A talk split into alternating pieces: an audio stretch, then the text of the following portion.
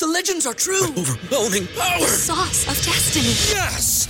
The most legendary sauce has arrived as McDonald's transforms into the anime world of WcDonald's. The greatest flavors unite in all new savory chili McDonald's sauce to make your 10-piece Wick Nuggets, fries, and Sprite ultra powerful. Unlock manga comics with every meal and sit down for a new anime short every week only at WcDonald's. Ba-da-ba-ba-ba, go! At participating McDonald's for a limited time while supplies last. At Parker, our purpose is simple.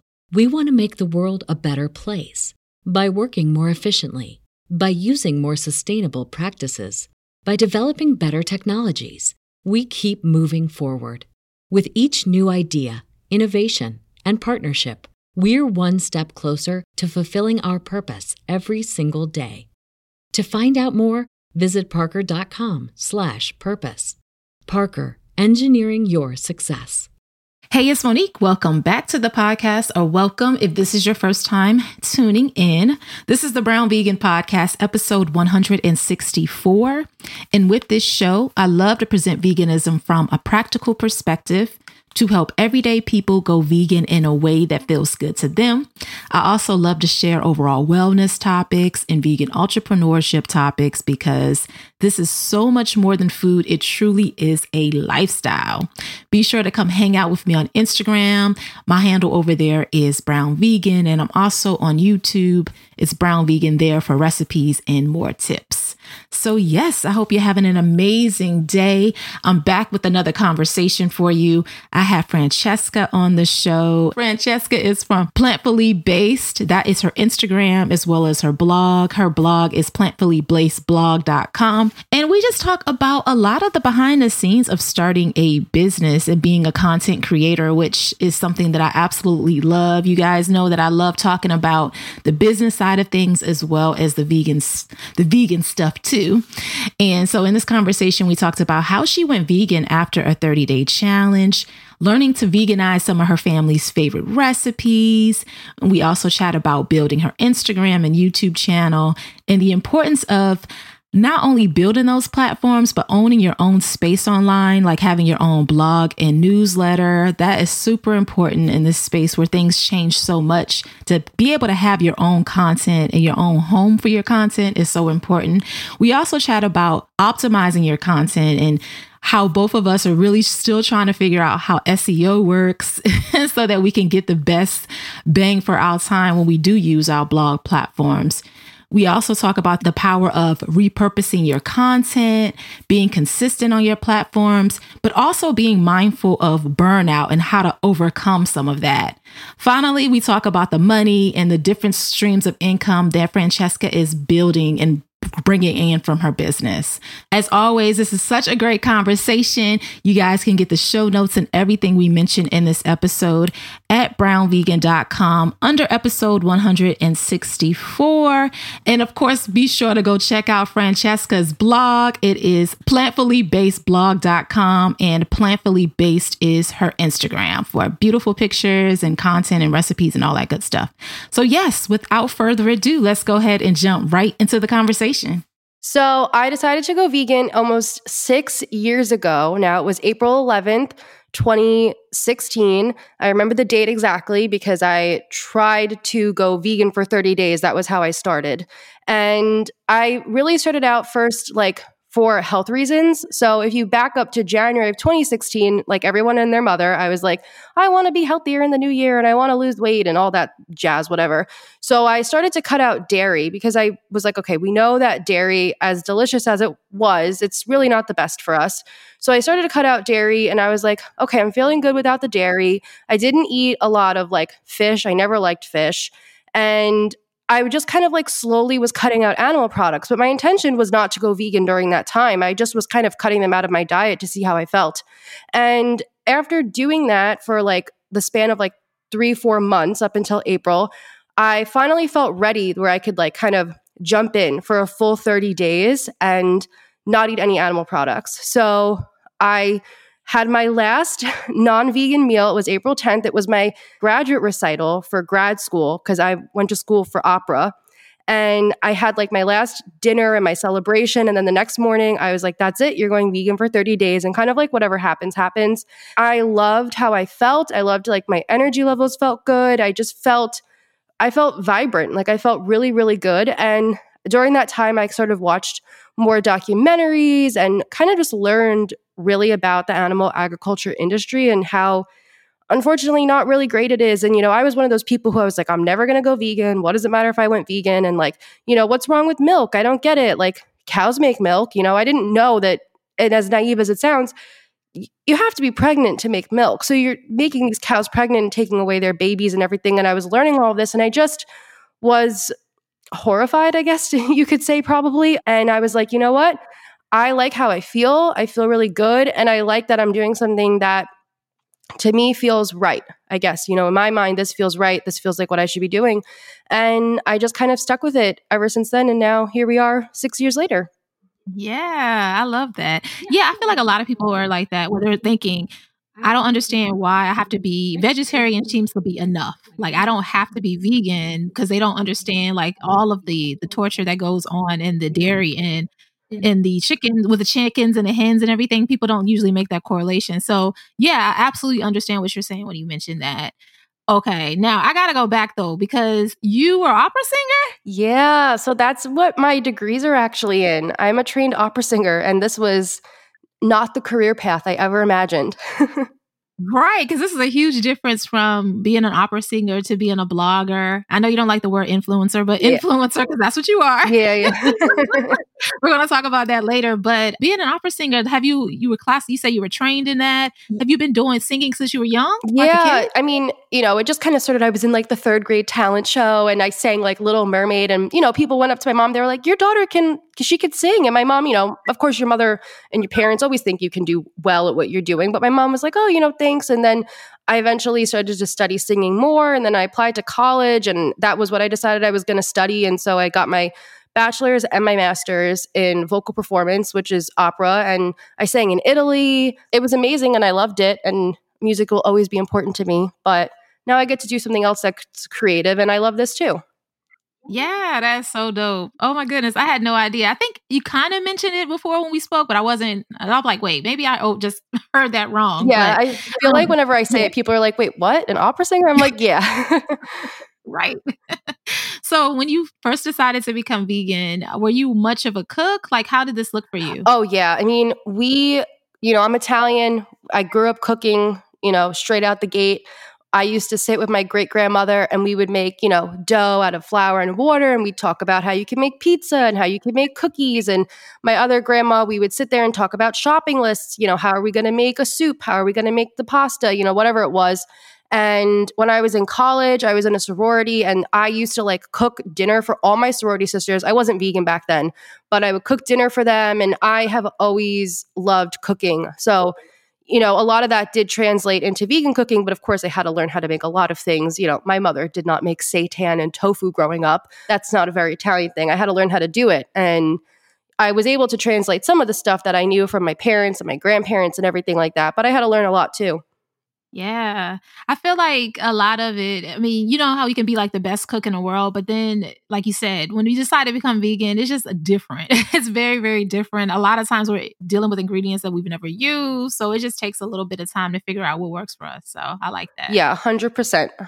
So as an Italian, you got to tell us like being that you were able to make all of those dishes dishes with your mom, your grandmother, how did this look? Were you able to veganize a lot of the dishes that you grew up eating? Did you go in that route or did you do it completely different like you said with the te- the tempeh, the seitan? What did you do? Well, I definitely have veganized like a lot of my family's recipes and there was a lot of recipes that I wanted to save for the cookbook too because I didn't, you know, I wanted them to be really special. These were like family recipes that I wanted just in a in a cookbook, not maybe scattered around on the internet and things like that. And then I try and take like the ingredients, you know, an example of that is like my I have a recipe in the cookbook called Betty Grandma's meatballs, which is like my great grandma, she was this tiny little 90 pound woman, but she could cook and bake like, you know, nobody's business. And she would make these meatballs. And so I veganized them, but I used textured vegetable protein. I used artichoke hearts. So I'm trying to take these vegan ingredients and translate them into, you know, my family recipes. Another good example is like a tofu ricotta. Like, I mean, that's a pretty, uh, pretty well known one on the internet now, but you know, you, who would have thought to take a block of tofu and turn it into a vegan ricotta substitute. And when you give it to people, they're kind of like, oh, wait, that's tofu in there? And I'm like, yeah, it is. You just ate tofu. hmm I love that. And I think that's the best part of that people don't expect when you decide to go vegan that you can truly just make this the way you want it to be. You don't have to be stripped completely of all of your your history, your cuz food is so important to a lot of us. You know, food is like everything. Uh, it's like so intertwined it like it becomes everything that we are so i just love that we're able to still continue to you know hold on to some of those traditions but just in a more compassionate way so that's important yeah 100% and i remember i did feel sort of like a little sad. I was like, well, I'm never going to have like my mom's meatballs again. You know, Sunday yeah. dinners is a big deal, meatball sauce. But I was like, no, I can still enjoy Sunday dinner with my family. I'm going to make it in my own way, you know. And I see so many people online who are doing that. And it's amazing because they're veganizing their family's recipes, they're sharing it with the world. And it's a really great way to enjoy everything you used to love in, you know, a cruelty free way. Absolutely. So, of course, Francesca, you know, the main reason I wanted you on here is because I want to talk about the business stuff. I love, love, love talking about the behind the scenes of growing a vegan brand. And you are like, you are rocking it, okay? Oh, you are doing you. your thing. I want to say that we initially connected because I listened to your podcast. Like, I was already following you on Instagram, but then when I listened to your podcast, that's why I love this this platform so much, this medium so much, because I feel like you really get to know people with podcasting. Instagram can feel kind of impersonal. It's not as personable as a podcast where people kind of come on and like share everything, not necessarily everything, but you know what I mean. It's more intimate yes. than Instagram. And so when I listened to your podcast, I was like, oh my gosh, I want to meet her. Like, I think you're so cool. So thank you for being on here. But what was the first platform that you feel like you started with? What was the first one? Was it blogging? Was it Instagram? What, where did you begin your um, journey yeah. with your business? Well, first of all, thank you for having me on here. I really appreciate it. And thank you for listening to the podcast because the podcast was a new venture at the time. And I, you know, we talked about this, but I took a little break. And then after you and I had our little chat, you kind of pushed me. And I was like, I got to get back into the podcast. And so we had our first conversation. You pushed me and you were like, we missed your podcast. And I was like, I know I have to bring it back. So thank you for pushing me to bring it back because I really appreciate it. I don't know if it would have come back so quickly if I didn't get a little kick in the butt from you. Yeah, you're welcome. So, yeah. So, my first platform that I was on was Instagram. It started, you know, that was like the first thing I did. And it did wasn't even Plantfully Based back then. It was called 30 Vegan Days. And it was just, I started it as like a food diary. So I could post my little vegan recipes and follow vegan, you know, bloggers at the time and get inspiration. And from there, people like started following me. And I was like, oh my gosh, why are people following me? Like I'm I just want this to follow people on, you know. And yeah, from there it kind of just started to grow and grow. And then I was like, wait, I feel like I could take some pictures and I feel like I could do this stuff too. And then I remember when I hit a thousand followers, I was like, oh my God, like a thousand people want to follow me. That's so cool. Like a thousand people are liking what I'm doing, which was amazing. So then, because you know, a lot of times, especially because you started, you said what, 2016? 16, yeah. I feel like back then people were still on the blogging. So I think it's so interesting to hear that you started on Instagram and then went to blogging. Yeah, I think a blog always felt very overwhelming to me. And I feel like you're right, blogging was so big and blogging is still so big and important. But I guess it feels a little less important right now because we have all these social media platforms to keep up with and deal with. But I don't know, I guess Instagram felt very manageable because I was like, I could just snap a quick picture, you know, just upload my little oatmeal or my little you know, whatever I was eating. And done. Like, and if people interacted with it, great. And if they didn't, then great, because it wasn't like I wasn't feeling stressed about it back then. Right. Not as much effort. yeah exactly. I mean, I used my iPhone and like we had like a white tray that was like solid. So I would just use that to like put my little bowls on. And I was like, that's good. Like, this looks great. yeah. And then were you doing a lot of recipe writing on Instagram at the time? I didn't start putting out recipes probably until like maybe like four or five months into like doing Instagram, I remember the first like real recipe that I was like, okay, I'm gonna make a recipe where these like coconut pancakes and that was like a few months into it. And, you know, I put the recipe in the caption and everything. And then after doing that for a few months, I was like, huh, I should probably have a blog. Like I had been talking to some other people and they're like, no, you should definitely like make a blog. And so I made a blog and then I made a YouTube channel. Or actually, I might have made the YouTube channel first and then I made the blog. I can't remember. Either way. Oh wow. Yeah. I didn't realize that. I'm thinking that the blog was next. Oh my goodness. Yeah. So you were like on all the hot platforms. You were like, let me let me let me maximize these platforms and then you went to the blogging. I think so. Yeah. I always I always loved YouTube because I used to watch like all the makeup girls. I was like, I want to be a YouTube makeup girl. Like I thought it was so cool that they got to like sit in their sweatpants and do makeup on camera and they would get all these free makeup products. Like I was like I always really was like kind of infatuated with YouTube because I mean like back then it was like the start of all these people who we have now who are like these crazy famous makeup YouTubers. So I feel mm. like I went to YouTube first and then I went to the blog because I was like, okay, I should really have a spot where all these recipes are written down. People can search for them. And then that way, if you, you know, God forbid Instagram shut down, I lost my Instagram, it was hacked, whatever, at least my recipes are all still there and they're not just on Instagram.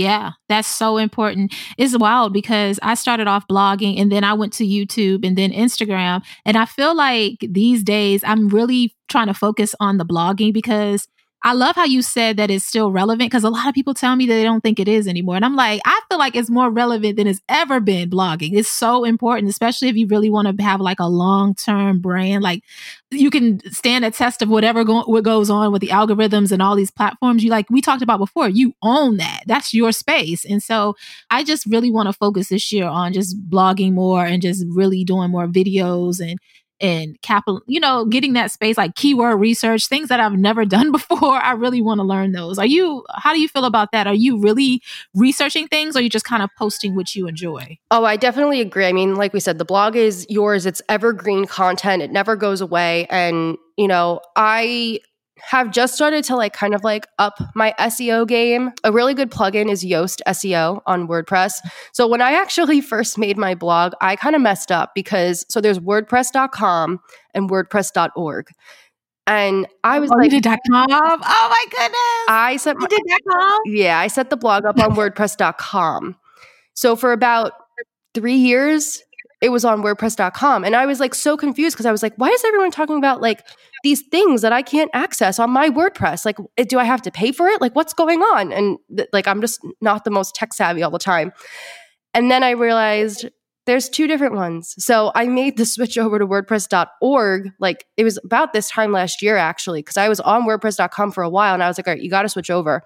And now I'm like finally learning about SEO and stuff. And it is, it's a lot to learn. It's a lot to think about. And sometimes I do wonder, like, is just less is more? Like, I've been doing it all these years without any of that stuff, without SEO research, without keywords, right? And I don't know, maybe I've been lucky. I- don't know what it could be, but I've been doing pretty good without it. So, like, sometimes I'm like, maybe there's just too much like heady stuff. And I also feel like a lot of people try to make courses and stuff and like sell you they're like you know take my seo keywords course and like you're gonna learn how to like google rank and all this stuff and like i get it people are making businesses but sometimes i'm like maybe that's just like too overwhelming i don't know Mm. Yeah, it's interesting because I also started off with .com too because I didn't know, and, and Yes. this it seemed like it made the most sense. It seemed like logically it would be the .com one, not the .org, right? Like I don't even know what that was about. i know Yeah, the same thing happened. So yeah, it's it's interesting. I just had a, a meeting with my manager earlier about this because she was saying how we need to do more SEO research and how we I can go in my old post and what I can do to optimize it. And I'm really excited about this,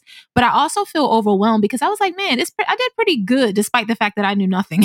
yeah exactly like, do I really want to change it? But she's right though, you know, she's going to help me. So I think that that takes away from it a little bit. But the idea of somebody starting from fresh and they have to do it all themselves and it's like this whole workflow, oh man, I can understand why people would be like, I'm not doing all of that. yeah and that's kind of what i'm going through right now because actually i just gave the blog a new facelift i finally i was like all right i'm gonna do the stupid foodie pro theme like everyone and their mother does because it works for a reason and i like updated the Mhm. blog like that and then i was like all right let's learn about like yoast seo and like all that stuff so i'm actually going back through all these old blog posts right now and putting in the seo to like check with the key phrases and like i just learned what meta descriptions were i had no clue didn't know Oh you needed to do them. Me too. I, am loving this. Okay, because I feel like we've been doing this for a while and we still don't know everything. So I think that this is this is helpful for people. Like, don't feel like everything has to be perfect because I just felt that found out what that was too. yeah, literally, I was like, and I'm like googling like what are meta descriptions? I don't get what this is, and like because I'm like listening to another podcast and I'm like, yeah, meta descriptions, meta descriptions, and I'm like, what is this? I don't know what it is, and like you know, I think luckily we're in an age where you can find a lot of stuff online for free you know mm-hmm. like unfortunately i do think there are a lot of people who try to sell these courses and there's a lot of this stuff online for free you know look for the free stuff first learn what you can and then if you feel like you need to take a paid course then take one. But there's a lot of resources online and i think yeah like you said you know we've been doing this for a while and we're still learning. Like i think this is just something you're always going to be learning in this career and no matter where you start and what you start on like there's always another platform there's always something you can learn and i think you just have to kind of accept that yeah, absolutely. Like I, it's important to like approach all of it like you don't know anything, even when you start learning. Exactly, because open minded. Yeah. Okay, so if you had to start all over again, right? Mm-hmm. Which platform would you start with? well, I always say that I wish I my YouTube was the account with the most amount of followers on it. So I feel like I might start with YouTube first. Okay, why? Well, I like YouTube because it's monetized. So YouTube did change oh, yeah. some things, which I'm sure you know, but I'll just say it for whoever's listening. You have to have a thousand subscribers and four thousand hours of watch time to be monetized. So that was like a big change that they made like a few years ago. But once you hit that, then you're like good to go. You're monetized and you're happy, whatever. And so I feel like with videos, I've had videos that like I've posted and then they've like randomly taken off like months later. Like maybe that's just what people are searching for. You know, YouTube is basically its own search engine in a way. So it can make it easier for people to find you. It can be easier to grow on. I feel like YouTube values their creators more than Instagram does. And yeah. I feel like because so basically, when you get paid from YouTube, it's not like you just get all the money. YouTube takes some of the money too from your ads. So they're like benefiting from you in a way. So I feel like they're more Absolutely. inclined to keep you happy. Whereas like Instagram, they don't, you're just a number over there. yeah, you're just a number. And I feel like they got a little bitter because they were like, oh, like people are doing sponsored posts and making a lot of money and we're not making any money from it. Yep. And they were kind of like, huh, we're not happy about this, which I mean, I don't blame them, but at the same time, it's kind of like the, their own fault. So my point is, I feel like with YouTube, there's a much higher reward. Every time I post, I'm making money. Whereas on Instagram, when I post a picture, when I post a reel, I'm not making any money from it. And of course, money is not the end all be all, but I feel like, you know, I would rather have YouTube probably set up a little bit better with more people on there just for the sake of like it could be easier for people to find you and videos are where everything is headed anyway. So, you know, practice your videos and everything like that. Yeah, I agree with that because I mean, I feel like, like you mentioned, because they take what 30, 40% of our money on YouTube, they have invested interest. So yeah. they always give us, they always send us tips. They always tell us ways to improve. They want us to be successful because they are successful because of it. And like you said, Instagram was seeing how everybody was making all that sponsored content and they could not figure out how to get some of it, so they just bury it. Exactly. no, literally, that's like that's what they did, and so now it's like crazy because when I work with companies, there it's like it went from like you know we're just we want to do a sponsored post to then they ask for like do we have your permission you know what would be your rate to whitelist an image or to you know to push it out for sponsored stuff and everything like that because now it's like kind of falling back on these brands that they need to push this sponsored post out because Instagram, like, as soon as Instagram sees like hashtag sponsor, they're like, up, oh, no one's gonna see it. Haha, like jokes on you. Because they need to make money. So then it's like they're forcing the brands to pay for this ad space in a way. And then the yep. brands are paying us too. And it's like, I do wonder sort of what the longevity of that is because it's going to become eventually probably too much money for a brand. Like, will it be worth it? I don't know.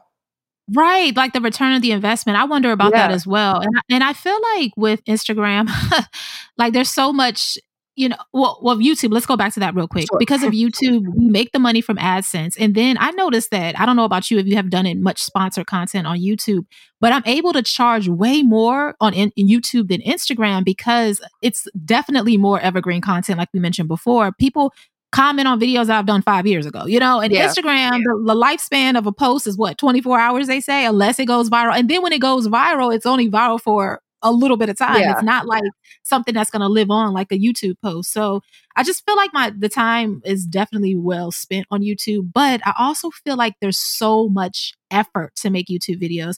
And I'm coming back to to YouTube. I've been talking about this for like the last year, but I'm going to finally do it, right? And I'm going to have help as far as having someone edit for me because that's the only way I'm going to be able to do it. And I just want to know what does your process look like? Are you someone who is posting weekly? Like how does your workflow look when it comes to YouTube? Yeah, so I post I try to post a video every week. When I first started YouTube, I was posting like I tried to post a video every 2 weeks, which was I mean, two videos every week, sorry. And that's a like that was a lot. Like I don't know how I did that back then, but I feel like it was just I was trying so hard to get the channel going, so I just wanted to get as much content up as possible. Now I'm like one video a week is good and like sometimes I'll skip. Like last week I had so much going on with like trying to fix this blog stuff that I was like I don't have time to do a video this week. So they're not getting a video this week. Like sorry. But I've also been seeing some success. I kind of do like series. So I'll put out you know, like five recipes themed around a certain thing. So I've done like, I think I did it was like a barbecue series. So that was like all summer recipes. I did that back in June. For the holidays, I did like a 12 days of holiday recipes, which that was so much. 12 recipes in a row was a lot of work. And I'm preparing right now for, I'm calling it my Eat Your Greens series. And I'm actually Oh, going to see space those out a little bit and do them like every Wednesday and Sunday. It'll be five recipes. So I just try and like go with the flow. But if I get one video up a week, that's like enough. And I feel like that's good. Also, because I find that like with the YouTube video, yeah, like people sometimes click on it later. Like sometimes like the video doesn't do super great in the beginning and then it'll pick up like a few days later in the week. Like when people have time to sit down and watch a video, you know, it's not like a reel where they're only watching for a few seconds on their phone. It's like they're kind of committing to you in a way. So they maybe like want to watch the video, but maybe they don't have time till later in the week to watch it. Mhm. And yeah, I feel like, you know, just it's it's more about being consistent, I think. So if you say, okay, it's a video every two weeks, then just make sure it's a video every two weeks. If you're committing to a, a video every week, then do your best to make sure it's a video every week, you know? And I feel like it's good because you want to keep popping up in your subscribers' inboxes. Like it feels when I follow someone on YouTube and I'm watching them and I'm like, huh, I haven't seen them in months. I kind of you start to forget about them.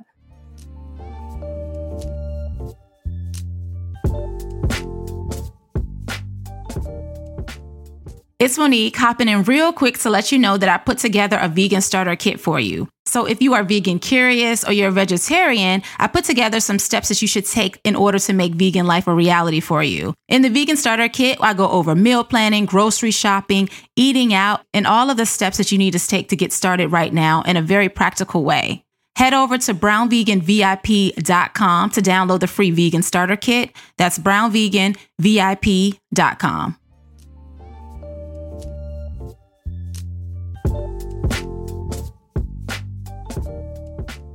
It's wild because I feel like, in a way, have you noticed this? That I feel like YouTube is kind of moving in the Instagram direction. Like, if you're not consistent, they'll bury you.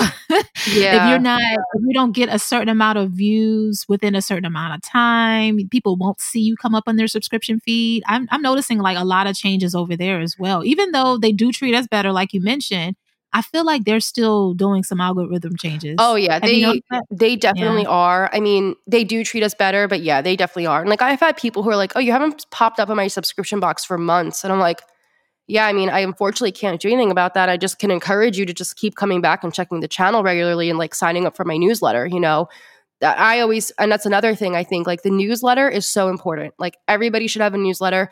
It goes directly to your subscribers' emails, and I feel like everyone checks their email. You're not going to miss an email, and you know, there's no algorithm controlling emails. You send an email out and it gets sent.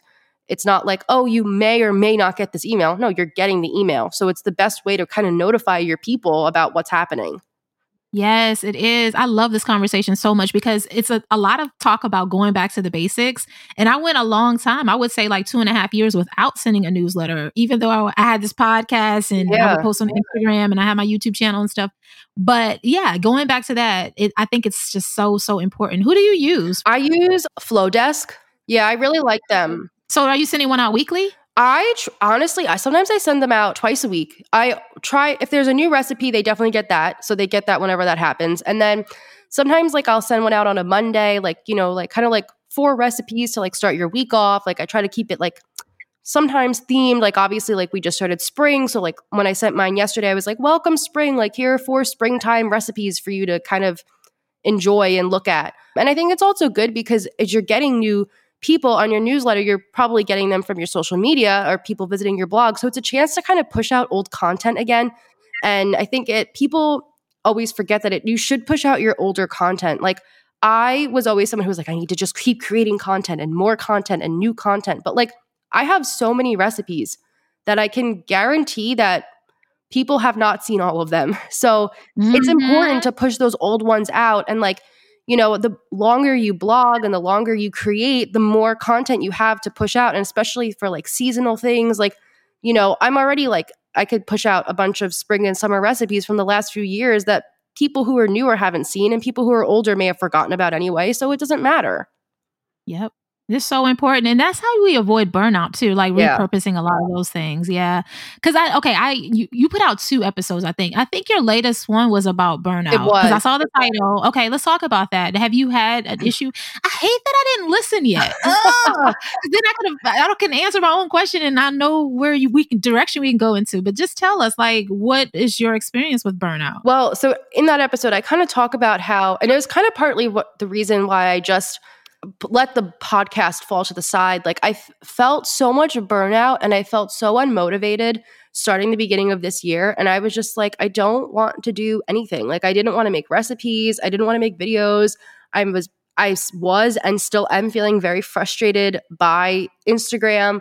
You know, once you start to feel like frustrated by one thing, I feel like it's just a domino effect where you're like, everything is falling and everything's failing and I don't want to do anything. So I was like, I don't want to do Instagram. I don't want to work on the blog. I don't want to do a podcast. Like I was just like in a, you know, in a kind of a bad mental space and feeling resentment towards work and not feeling that like a creative spark and creative bug. And I feel like that's very normal in a when you're a content creator because you can't be like on all the time. And I feel like it's also, you know, in that blog in that podcast I talk about how it's applicable to obviously being in your own office environment, work environment, everybody experiences burnout in some capacity. And I think, you know, it's about how you pull yourself out of it eventually. But yeah, I mean, burnout is like so real. And I I know a lot of content creators are going through it. Like I talk to my other food blogger friends and they're like, yeah, I'm like really fed up with people not seeing my content. And I'm like, yeah, like mm-hmm. it's awful. Why would you spend hours creating content for no one to see it. You know, it's a really kind of a bad feeling. And that kind of pushes you to like be like, well, you know what? I'm not going to do something this week. And then I'm not going to do something the next week. And then before you know it, it's been like a few weeks and you're just kind of like, I don't want to do anything. yeah, I can relate to this so much, especially when you already have things going on in your life and then you don't really want to put all this extra effort into something that no one would see. Like your personal life is not yeah. the best. I can relate to all of that. And I feel like I'm just getting out of it. I feel like I've been, I was burnt out for like two and a half years. Oh, like, oh, yeah. to be honest. Yeah, it was pretty bad. So, do you have anything that you suggest for, I mean, anything that you're doing for yourself so that you can feel better about the work, regardless if not as many people are seeing it? Well, there's a few things. So the first thing is like I'm very happy it's now springtime, you know. I'm I'm trying to like take the energy of like the sun and like the warmth and just kind of like internalize that a little bit. I know it probably sounds like a little bit hokey, but like I feel like we're absolutely not. We're coming out of winter. Like let's like embrace this new season and you know, I feel like spring we always associate it with like blooming and you know, like spring cleaning and like a time to refresh and rejuvenate, you know. So like just kind of feeding off of that energy. Something that helps me is I'm a big writer. I love writing lists. I love writing, you know, gratitude and everything like that. And for me, I find when I kind of reframe my mindset, I talk about this a lot, but I really like reframing my mindset into positivity instead of negativity. So instead of sitting there and going, oh my goodness, like, you know, only 1,700 people liked this post. This is awful. You know, this is terrible. And comparing it to when I was getting consistently 8,000 to 15,000 likes on a post, I'm going to sit there wow. and say, 1700 people took the time out of their day to like my post. 1700 people took the time out of their day to interact with it you know? People take the time to make my recipes. People take the time to message me. And i kind of flip the script where I'm expressing gratitude for you know what I have instead of being ungrateful for what's not coming in right now. And you know, for me that is very helpful because I feel like, you know, when you're in that low and you're in that negative space, you could just keep adding the negativity and it feels very easy to do that. But you have to be able to kind of just flip it and be like, all right, no, like I've got people who are listening, I've got people who are following, I have people who want me here. And, you know, so things may be not, things might not be going as great as they were, but there's still people who want me here. So I got to keep pushing forward. And also, you know, just write out like what you can do to help the things you can control. I'm a big control freak. I wish I could control every single aspect of my life. Obviously, I cannot. And I find for me, like, I'm like, okay, what can I control? Okay, I can work on this blog. I can make this blog better. I can learn about SEO. I can keep just showing up and putting out my great pictures and my great recipes and my great content. That's what I can control. I can't control if you see my post. I can't control if you decide to like it. I can't control if you decide to comment on it but I can control the quality of the work I'm putting out. And, you know, that is kind of what you need to focus on in a sense. Absolutely. Oh, I love this so much. And then when you say 1,500 people, when you think about it, that's a lot of people. Like yeah. if you have 1,500 yeah. people in like some type of arena, that's a lot of people, you know? So I love that. I love that mindset shift because I mean, people, the people who need it will get it. Yes. And if you're consistent and you show up, and that just kind of goes with just to say what you were talking about as far as consistency. When you show up, people will know to look for you. So I wouldn't worry about that. And I absolutely agree with all of this. Thank you for that. Yeah, of course. Thank you. Thank you. Thank you. Let's shift gears and talk about the money, yes. the money, money, money, the different streams of income. Because people always want to know, like, how. Oh, first, before we get into that, why don't you like the word influencer? Oh, I don't like it because. Well, I feel like it kind of became like a dirty word, like influencer. It has like a bad connotation with it. Like, I feel like a lot of people, when they think of influencers, they now think of these like teenagers who make millions of dollars and are living in mansions in LA, like, and like driving Teslas around town. So I don't, I feel like it's like, it just sounds like kind of weird. People have a weird idea of it. But I also feel like, I mean, it kind of like puts a big responsibility on me. Like, oh like you're influencing people like what you what you're doing like really matters which is like true but it's also i'm like okay wait hold on. I'm just putting out recipes. Like don't don't like don't put like, too relax. much on me. Like i'm not i'm just yeah. in here giving you guys pictures and recipes like hang on. So i like i like content creator better because that's kind of the title i feel like i am. Like i'm a content creator. I'm a photographer. I'm a videographer you know and i'm always here to like connect with people and everything like that but I don't know. I just feel like influencer sounds sounds a little like Gen Z-ish, I guess now. I gotcha. Yeah. yeah. well, if people, you know, want to know how you're making money, so let's talk about that yeah. on the different platforms. So, is the majority of your income sponsorships working with different brands? Yeah, I would say probably ninety percent of my income is sponsorships. So, yeah, you just work with the different brands, and you know, you sometimes they reach out to you, sometimes you reach out to them.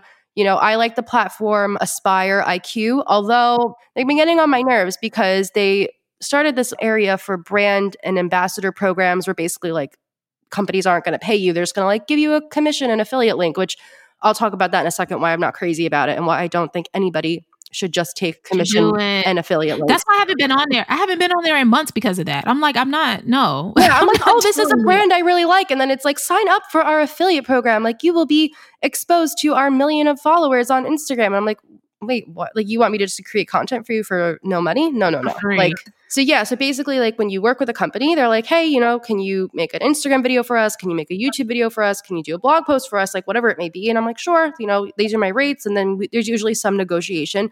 Sometimes they agree to everything flat out, which is amazing. Sometimes they, you know, they're like, hey, like I can pay you like a little bit less than like what you're asking for and you're like okay i'll like i'll take it sometimes they really lowball you and then i'm like listen it's we either gotta like redefine the deliverables, you know, or we just, it might not be the right time for us to work together.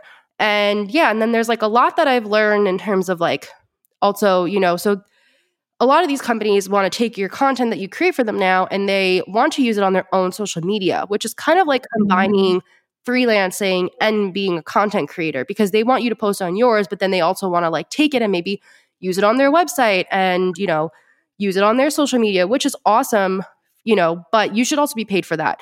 So I've learned a lot about like that I should charge for usage rights and that you should always make sure that you retain ownership over your content. You should always make sure that's a clause in a contract. Also, always sign a contract. Do not do any sort of sponsorship without signing a contract. And, you know, also brand exclusivity. Some brands will be like, hey, you know, for the next three months, you can't work with somebody that's our competitor. You got to charge for that because then that's like three months of not work for you, basically, which are all things I like learned along the way that I kind of didn't think about in the beginning. You know, I was so excited the first time a company wanted to work with me, and then the second time, and then a third time. And then, you know, towards the middle, I was like, hey, wait a minute I should probably like figure out like usage rates and stuff, you know? And yeah, so the sponsorships are great and it gives you a really great opportunity to work with companies that you love. And it's really it's how I make most of my money. They're very important. Yeah. Do you are you doing packaging? Meaning as far as like are you saying okay, a blog post, Instagram post, YouTube video kind of thing or you're just doing based on what the brand wants? How do you, how are you usually presenting your deliverables? So I have my media kit. In case you're listening, you don't know what a media kit is. It's basically like a, a resume. You know, you usually have a little blurb about yourself. You can have some of your stats. You can have companies you've worked with, and then you can put your rates on there. You may not want to put your rates on there. I have my rates on there, so that way, you know, when a company says, "Hey, Francesca, we want to work with you," I'm like, "Hey, okay, here's my media kit," and like we just can get this ball rolling a little bit quicker. And I have mine kind of set up as like Instagram video is XYZ, Instagram picture is XYZ.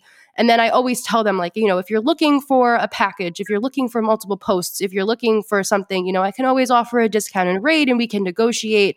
So I kind of go off of what the brand wants because I've had some companies where they're like, yeah, we want YouTube video, blog post, Instagram picture, Instagram video, rights, exclusivity, right? So like that's like a really involved, which is great. But then I've had other companies who are like, we just want one Instagram post. We don't want to repost it on our social media. We don't want exclusivity. Like, you know, so it's it's a lot easier in a way, I guess, to you know deal with something like that. But I always say, yeah, if a company is like looking to give you continued business, you could definitely offer a little bit of a discount. You know, don't knock off a lot of money, but if you want to knock off a few hundred bucks here or there, you know, to make it like sort of like an amicable thing, then that's cool. And I think, you know, you could do that, especially if you're going to work with the brand like for a whole year or something. You could kind of give that wiggle room. So, uh, do you usually, uh, most of yours is happening on Instagram, you would say? Yeah, I've done it on Instagram, I've done it on YouTube, the blog, and I've uh, done, I think I did one or two sponsored on TikTok, but TikTok is like really not my my area right now. So oh that's oh kind of gosh, so many Francesca got so many platforms. I know. There's not enough time in a day.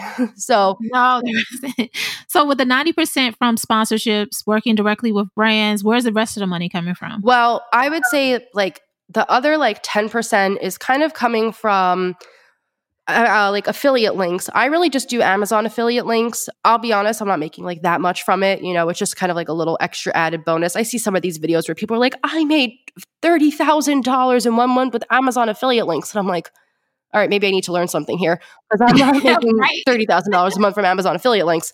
So, you know, there's things like that. You know, you can do affiliate links from companies I've I've really found it not to be that successful, and that's kind of why I'm also a big you know proponent for like don't work for commission codes. You deserve to be paid for your time. I don't know why in this industry people feel like oh like exposure and commission codes and affiliate links are you know compensation for hours of time. It doesn't really make sense to me. You wouldn't like have like a plumber come to your house and be like, "Well, I'm going to just pay you in food. Hope that's okay, and you can share it with your family, and then I'll tell everyone you were a great plumber." Like doesn't work that no. way. No, you pay them money. So, you know, that's personally why I'm not crazy about like when companies are like, you know, like we'll give you this affiliate link. Like most of the time, I haven't found high success with it. Another like small percentage has been ebook sales. I haven't been pushing my ebooks as much because I'm pushing more so the cookbook. The cookbook is like a whole different animal in the sense that, you know, like you get paid in advance and then you have to earn back that advance and then you get paid royalties. So it's kind of like a totally different process for things like earning money. And, you know, I'm trying to think if there's anything else. I mean, obviously, I would love to have ads on my blog, which I currently don't. I'm working towards that because I want to get with like a big ad company like Mediavine or AdThrive, but you need to have a certain amount of sessions per month. Which I'm not quite there yet. And then also, isn't it like a hundred thousand or something crazy like that? Yeah, I think Mediavine is fifty thousand sessions, and AdThrive is a hundred thousand sessions, which is like so much. And I'm so annoyed because Mediavine just upped it from twenty five thousand to fifty thousand, and I'm like, what? Damn. Like that is yeah. that's just. I mean, I get it, but it's like a lot. It's it's very high.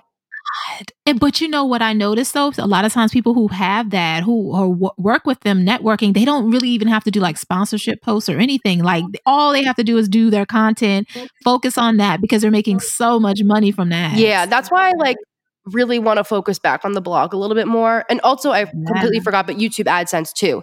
YouTube AdSense makes me a decent amount of money. I mean, it's not again, it's nothing spectacular. I would not be able to live off of it, but it's just an extra added thing in addition to everything you know else that I'm doing. But yeah, the the blog is definitely. I'm like, okay, I need to get that blog sorted out because I just I know people are making so much money from the blog.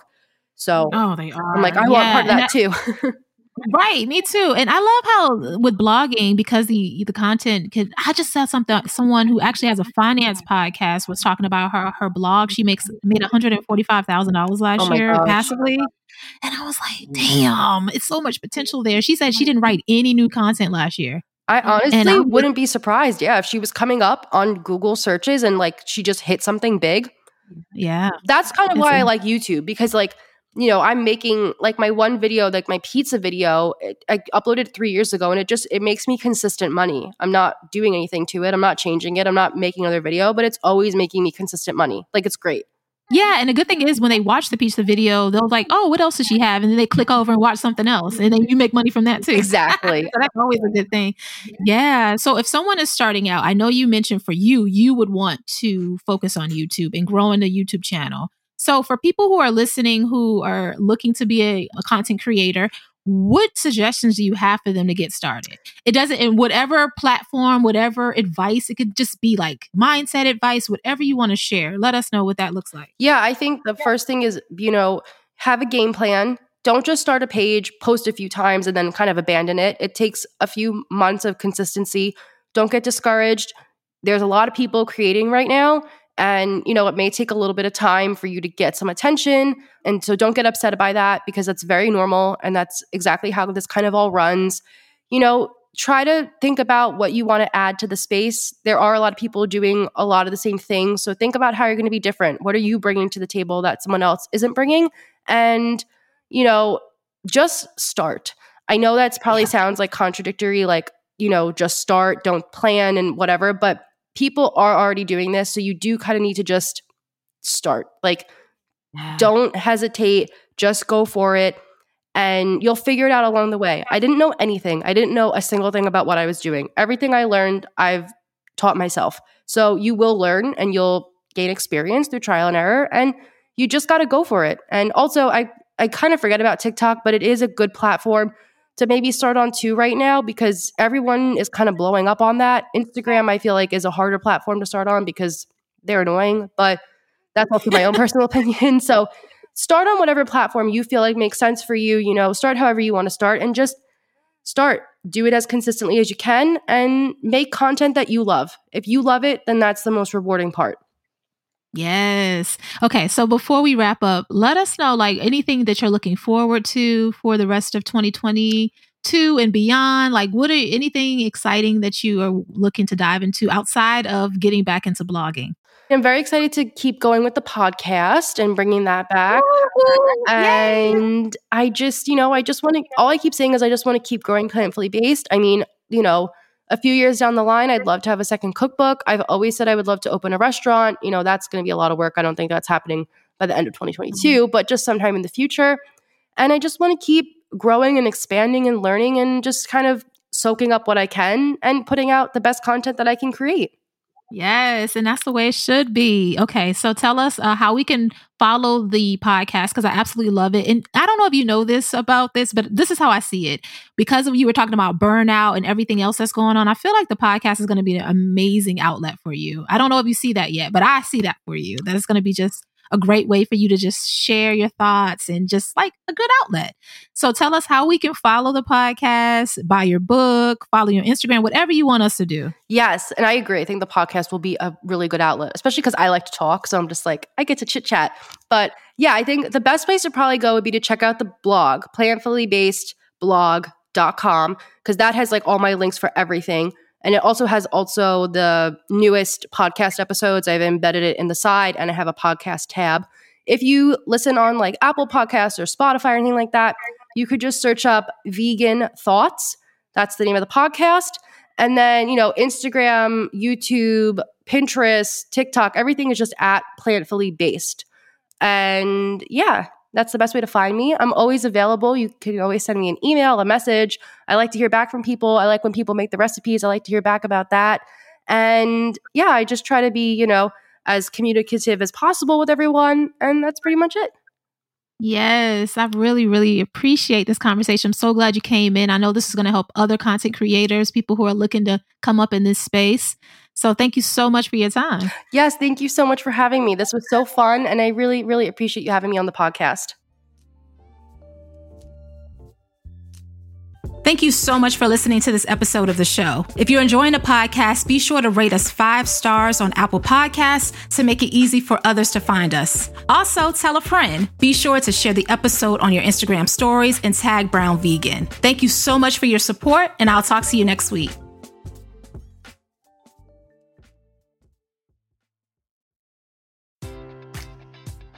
Enjoy all your favorite sports like never before at BetMGM. Sign up using code CHAMPION and receive up to $1,500 back in bonus bets if you don't win your first bet. When you register with BetMGM, you'll get instant access to a variety of parlay selection features, live betting options, and the best daily promotions in the business. And with BetMGM at your fingertips, every play and every game matters more than ever. Remember to use code CHAMPION and receive up to $1,500 back in bonus bets if you don't win your first bet. Place your money line, prop, or parlay bets with the king of sportsbooks today. BetMGM and GameSense remind you to play responsibly. See BetMGM.com for terms. 21 plus only, Virginia only. New customer offer, subject to eligibility requirements. Rewards are non withdrawable bonus bets that expire in seven days. Gambling problem? Call 1 800 Gambler. Promotion, promotional offer not available in Washington, D.C.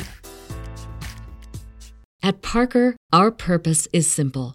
We want to make the world a better place by working more efficiently, by using more sustainable practices, by developing better technologies. We keep moving forward.